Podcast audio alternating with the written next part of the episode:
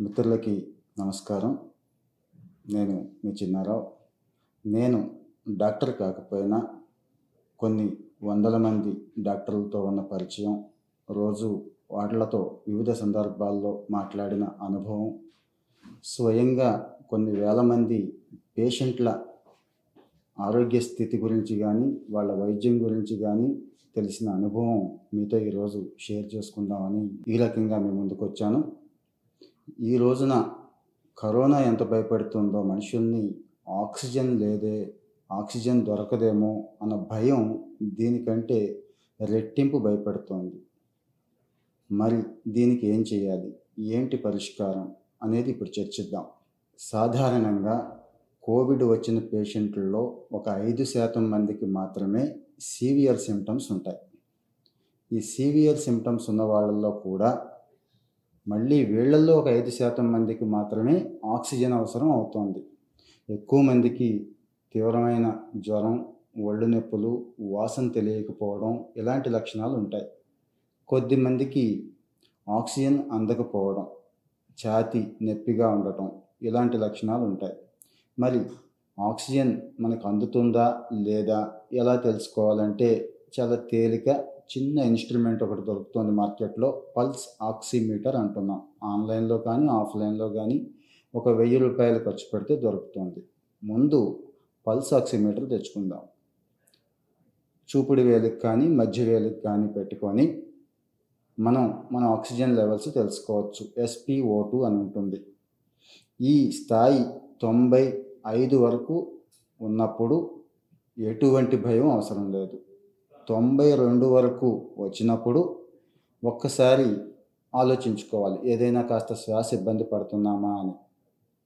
తొంభై రెండు కంటే దిగువ వస్తే మాత్రం ఆక్సిజన్ తీసుకోలేని పరిస్థితి లేవలేని పరిస్థితి కాస్త ఛాతి నొప్పిగా ఉన్నా అప్పుడు మాత్రమే ఆక్సిజన్ సంబంధించిన థెరపీ అవసరం అవుతుంది. అప్పుడు మాత్రమే హాస్పిటల్ అడ్మిషన్ కోరుకోవాలి. మరి పల్సాక్సిమీటర్ ఎలా ఉపయోగించుకోవాలో తెలుసుకుందాం. ఇప్పుడు ఆక్సిజన్ మనం మన సొంత ప్రయత్నం ద్వారా కూడా పెంచుకోవచ్చు. ఎస్పీఓ టూ లెవెల్స్ని పెంచుకోవచ్చు. ఎట్లా అంటే కొన్ని పద్ధతులు ఉన్నాయి బోర్లా పడుకోవటం. ఇది అందరికీ తెలిసిందే.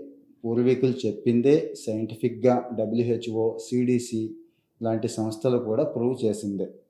బోర్లా పొట్ట కింద రెండు దిండ్లు పెట్టుకొని పడుకొని ఉంటే మన ఎస్పీఓ టూ లెవెల్స్ ఇంప్రూవ్ అవుతాయి.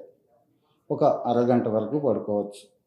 అరగంటకి మించి పడుకోలేమనుకున్నప్పుడు ఎడమ వైపుకు తిరిగి కాసేపు పడుకోవచ్చు. మళ్ళీ ఒక అరగంటకి కుడి వైపుకి తిరిగి పడుకోవచ్చు. ఈ రకంగా రోజంతా చేయటం ద్వారా ఏమాత్రం అవకాశం ఉన్నా మన ఆక్సిజన్ లెవెల్స్ ఇంప్రూవ్ అవుతాయి. అలాగే ఆక్సిజన్ లెవెల్స్ ఇంప్రూవ్ చేసుకోవటానికి కొన్ని ఫుడ్స్ కూడా ఆహార పదార్థాలు కూడా ఉపయోగపడతాయి. ఐరన్ ఎక్కడైతే రిచ్గా ఉందో ఐరన్ సమృద్ధిగా ఉన్న ఫుడ్స్ పాలకూరలు కాయగూరలు ఇలాంటి వాటి ద్వారా మంచి ఆక్సిజన్ శరీరానికి అందుతుంది. ఇది హోమ్ ఐసోలేషన్లో ఉన్న వాళ్ళు మైల్డ్ సిమ్టమ్స్ ఉన్న వాళ్ళు తీసుకోవాల్సిన జాగ్రత్తలు ఇవి. ఇక ఆక్సిజన్ స్థాయి పడిపోతుంది ఇబ్బంది ఉందనుకున్నప్పుడు మాత్రం వైద్యుడి సలహా తీసుకోవాలి ప్రధానంగా. నూట నాలుగుకి ఫోన్ చేయండి. వాళ్ళు మీ బాధ వింటారు ఖచ్చితంగా సలహా ఇస్తారు. ఇక హాస్పిటల్ బెడ్ ఎలా దొరుకుతుంది మనకనేది ప్రీవియస్ ఎపిసోడ్లో తెలుసుకున్నాం నూట నాలుగు కాల్ సెంటర్ నుంచి ఎలాంటి సలహాలు పొందొచ్చు అనేది కూడా ప్రీవియస్ ఎపిసోడ్లో తెలుసుకున్నాం ఇక హాస్పిటల్ బెడ్ పొందటం మీద దృష్టి పెట్టండి కానీ ఆక్సిజన్ బజార్లో ఎక్కడ దొరుకుతుంది వెంటిలేటర్ ఎక్కడ దొరుకుతుంది తెచ్చేసుకుందాము సాధ్యమైనంత త్వరగా మనకు మనమే తగిలించేసుకుందామని ఆరాటంలో ఉన్నారు చాలామంది. దీనివల్ల అనేక మంది ప్రాణాలు కోల్పోతున్నారు. అది మెడికల్ ఆక్సిజనా కాదో కూడా చూడట్లేదు. ఆక్సిజన్ ఎలా తీసుకోవాలో కూడా తెలియట్లేదు చాలామందికి. సో మెడికల్ ఎక్స్పర్ట్ సలహా కానీ వాళ్ళ సూచనలు కానీ లేకుండా సొంతంగా ఆక్సిజన్ తీసుకునే ప్రయత్నం ఎట్టి పరిస్థితుల్లోనూ చేయకూడదు. ఇక ఆక్సిజన్ దొరకట్లేదు. నాకు ఆక్సిజన్ బెడ్డే కావాలని పట్టుబడుతున్నారు చాలామంది. లేదంటే ఐసీయూ మాత్రమే కావాలని పట్టుబడుతున్నారు. అవసరం ఉన్నా లేకపోయినా డాక్టర్ల మీద ఒత్తిడి తెచ్చి మరీ ఆక్సిజన్ పెట్టించుకుంటున్నారు. ఇది ఏమాత్రం మంచిది కాదు. ఎక్కడైతే ఎస్పీఓ టూ లెవెల్స్ తక్కువ ఉన్నాయో ఏ పేషెంట్కి అయితే ఆక్సిజన్ అవసరమో వాళ్ళకే ఆక్సిజన్ ఇస్తారు. మిగిలిన వాళ్ళకి అద్భుతమైన ఔషధాలు ఉన్నాయి.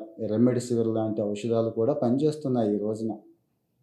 మరి ఆక్సిజన్ సంబంధించిన ఆందోళన పక్కన పెట్టి ఎందుకు ఆందోళన పక్కన పెడుతున్నాం అంటే ఈ రోజున ఆందోళన వల్ల మాత్రమే ప్రాణాలు కోల్పోతున్న వాళ్ళు సగం మంది ఉంటున్నారు ఆసుపత్రుల్లో.